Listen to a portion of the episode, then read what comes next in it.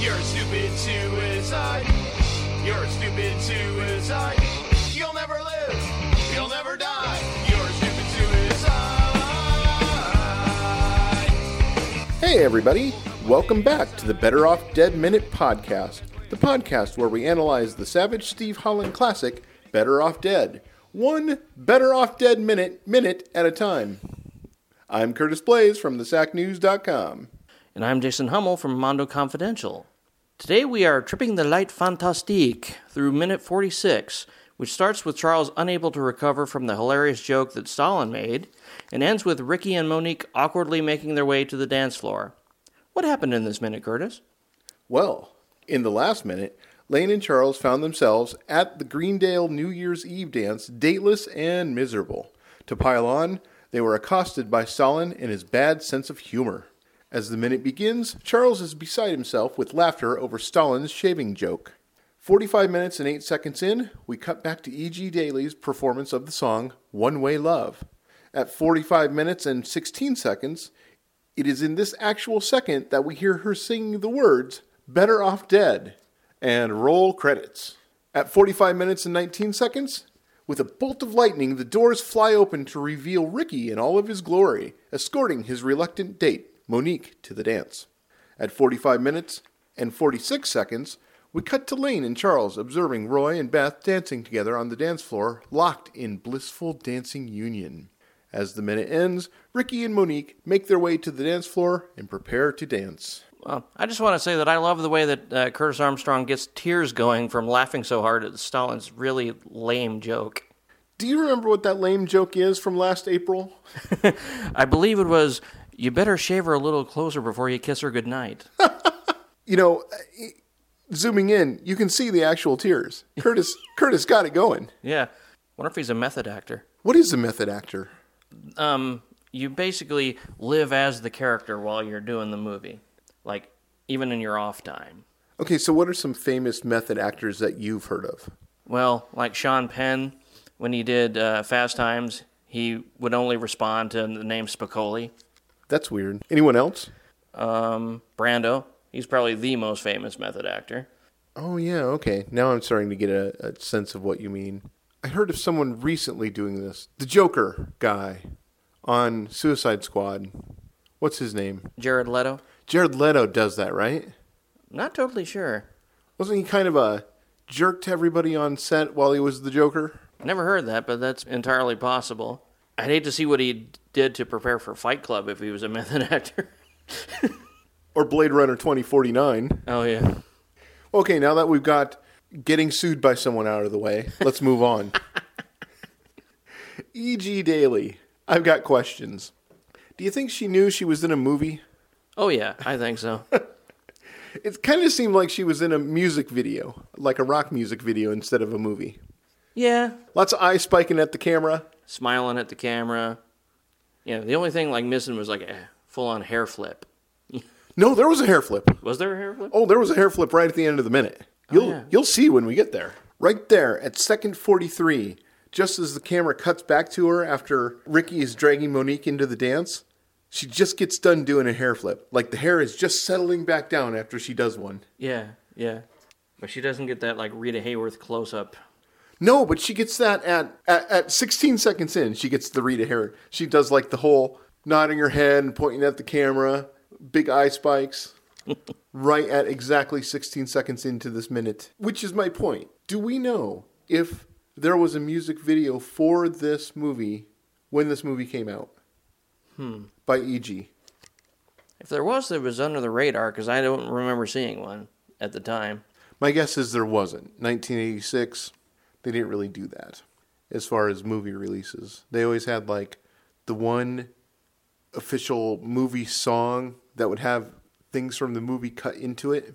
You know, like Ghostbusters. Yeah. Or that uh, Lost Boys video from, I want to say Lou Gramm. Or that running scared video from that guy that spit really big during the video. All over his microphone. what was his name? Michael McDonald. Yeah. Big old lobs a big old loogie right on his microphone while he was like in the video. Made it into the video. the way you're laughing tells me you've never you've never noticed that. No. Doobie Loogies. Is there any more epic entrance than the entrance that Ricky makes in this movie to the dance?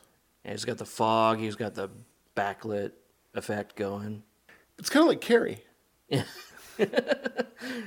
Big bolt of lightning, Yeah. and then he appears at the door.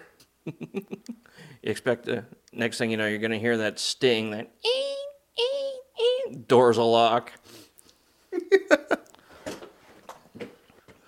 So the lightning goes off, the thunder goes off, and he's standing in the door doing his leg shake, Elvis style, with his white belt.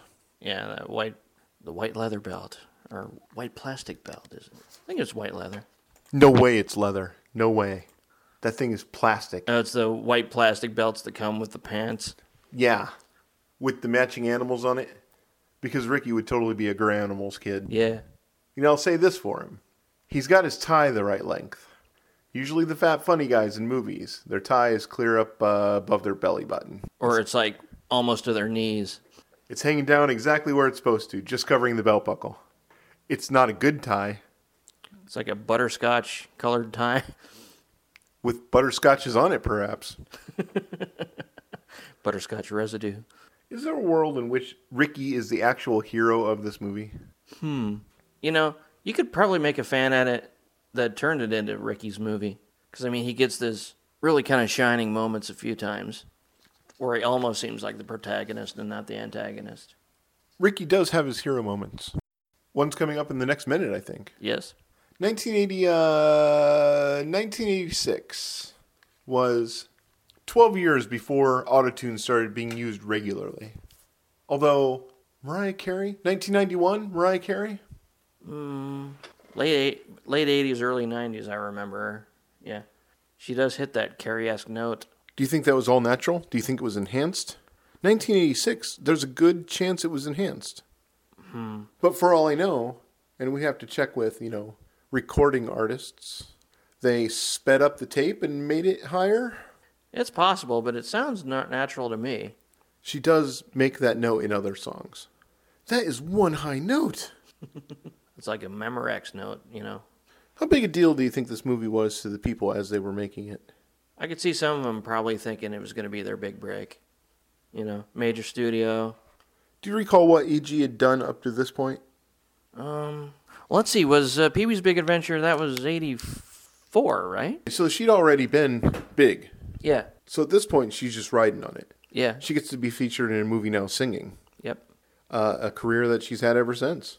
Mm-hmm. She puts out country music now? Do I have that right? Country esque? Um. Yeah. There. I've run across some of her music that sounds country-ish or like folkish, almost like Jewel, kind of. She's even better now than she was in the 80s, I think. Yeah, her voice has matured. She's got that one song that's almost kind of gothic. Well, as E.G. Daily hits that high note, Monique is drug into the dance. That is not someone that wants to be at the dance. How bad do you think things have gotten at the Smith house? do you think she, at this point, is locked in her room, sneaking to the bathroom yet? Bars on the windows. Or at least not talking to anybody, trying to be polite, using the whole doesn't know English thing to get out of doing things? and awkward conversations. has to show up for dinner, has to ride to school. They don't depict her doing any extracurricular activities No, except for hanging out at home and going to school. no. We know she loves baseball. Kind of strange she didn't try out for like the team. So Monique's entire existence, probably by this point in the movie, New Year's Eve, almost halfway through school, 100 days in, is just hiding in her bedroom, sneaking to the bathroom, and being forced out into the open to eat once in a while. And now she's drugged to the dance. She looks great. Yeah, she always looks great, even when she's covered in grease. she's just so adorable. I wonder why she. I wonder why, character wise, why she wouldn't want to go to the dance. Just because it's with Ricky?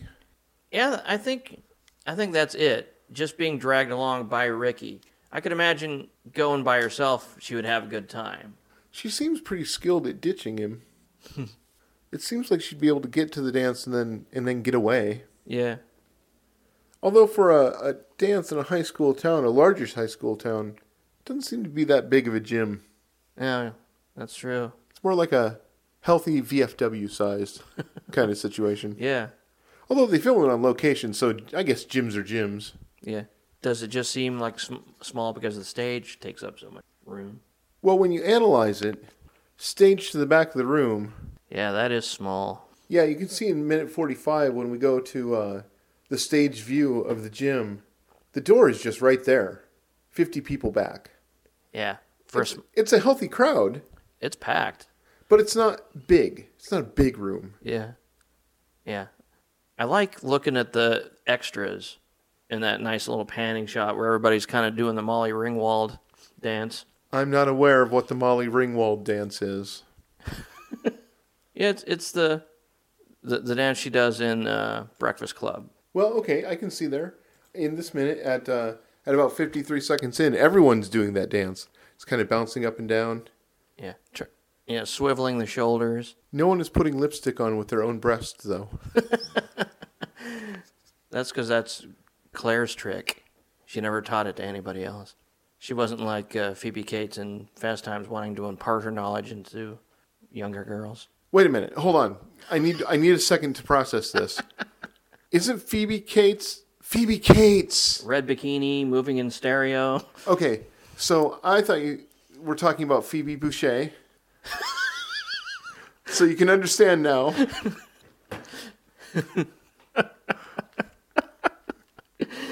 the thought bubble over my head was like, wasn't she three when that movie came out? or maybe her evil twin? What's that thing that Lane is playing with while he's uh, resentfully looking at Beth and what's his face kissing? I believe it's a centerpiece uh, shaped like a New Year's baby. New Year's baby. Oh, New Year's Eve. Okay, if that is a New Year's baby, and it is. Wait, what am I looking at here? What's going on behind this partition here at Second 47? We have a brick wall, which is unusual anyway in a high school town, behind EG, behind the stage. Then we have Ricky entering, and it's totally foggy out, which I guess is consistent later on when Lane goes out and starts running away from Uh, the sinister paperboy uh, cabal. Okay, so it's foggy out. The fog comes and goes, but Yeah. it's pretty heavy right here. I think this is a soundstage. they did not film this in a real gym. the geography doesn't work out. Did everybody know that but me? Uh, I don't think it was obvious. I mean, look at how many times we've gone through that and it just clicked now. They do a good job of continuity editing. Yeah. I love Charles's spaced out expression in, in that shot uh, where Lane's playing with the baby, the New Year's baby centerpiece thing. He, I don't know. He just, if you love that, then you would have loved me at dances because that was basically me at every dance that we ever had. Standing there, eyes moving around, head not really moving. If we would have had cell phones to play with back in those days, I would have just been sitting on a bleacher somewhere playing with my cell phone. I don't know, but it's, it's just like, is he bored out of his gourd or did he finally score the good stuff? His emotions are up and down and up and down in this thing. Yeah. He's, he's going from laughing to bored to angry. I think he looks resentful in the scene you're talking about. Hmm. Like, what are we still doing here? And by the way, for a New Year's dance, people are leaving, but there's no real indication that New Year's has come and gone. Right. That doesn't ever happen. Well, that's all I got except for I'd really like to know what's on Ricky's tie. Squares. Just squares, not parallelograms, not little Saturns, squares. Well, then that is all I have for this minute. How about you, Jason? I had something that I forgot. Old age creeping up. Well, all right then. the Better Off Dead Minute podcast is a fan project by Curtis Blaze and Jason Hummel. The movie Better Off Dead was created by Savage Steve Holland and presented by Warner Brothers in association with A&M Films. The Better Off Dead Minute podcast is produced and edited by Curtis Blaze. Our opening music, Suicide for You, is by Skatrid. You can follow the Better Off Dead Minute on Twitter at BOD Minute and at our Facebook group at the Better Off Dead Minute Crisis Support Service and at uh, betteroffdeadminute.com. Don't forget to leave us a voicemail or text at 712 830 7373. Also, don't forget to leave us a five star review on iTunes. Thank you to the Star Wars Minute guys for graciously allowing us to steal the format. If you would like to listen to other Movies by Minute podcasts, check out moviesbyminutes.com. Join us whenever we record the next one for the Better Off Dead Minute podcast, Minute 47. Until then, I'm Curtis. And I'm Jason. Good night.